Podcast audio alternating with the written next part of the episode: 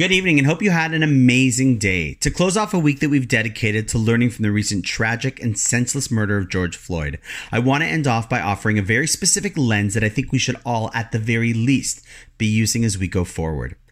Obviously, there is room and deep need for global change, but sometimes we become resigned to the fact that if we're not in a position to affect that change, then we resort to actions such as posting, liking, or sharing messages of support. And while obviously harmless, innocuous, it's not enough. I think there's one action that we often forget about, which is the action that we take towards the individual.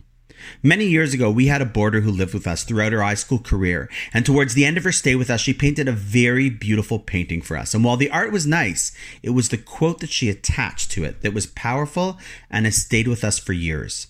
The quote read, To the world, you may be one person, but to one person, you are the world. There's a principle in the Talmud of tafasta maruba lo tafasta. When you try to grab too much, you end up grabbing nothing. And often when something happens, there is a tremendous reaction and call to action, and everyone rises up in support en masse. But then, as they realize that they might not be able to take action to create that global change which is being advocated and needed, they almost just as quickly end up going back to regular life. And that big event fades into memory.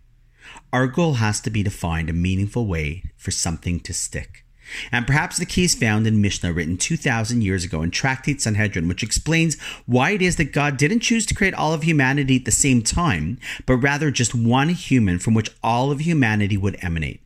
The sages provided the following insight. Just a single person was created in the world to teach that if any man has caused a single life to perish, the Torah deems it as if he caused the whole world to perish. And anyone who saves a single soul, the Torah considers it as if he saved the entire world. In other words, each one of us is a world unto ourselves, and the world starts with the one person you happen to be in front of. And if we act as just one person in the world, we have to know that to that one person for whom we are doing something, we are the world.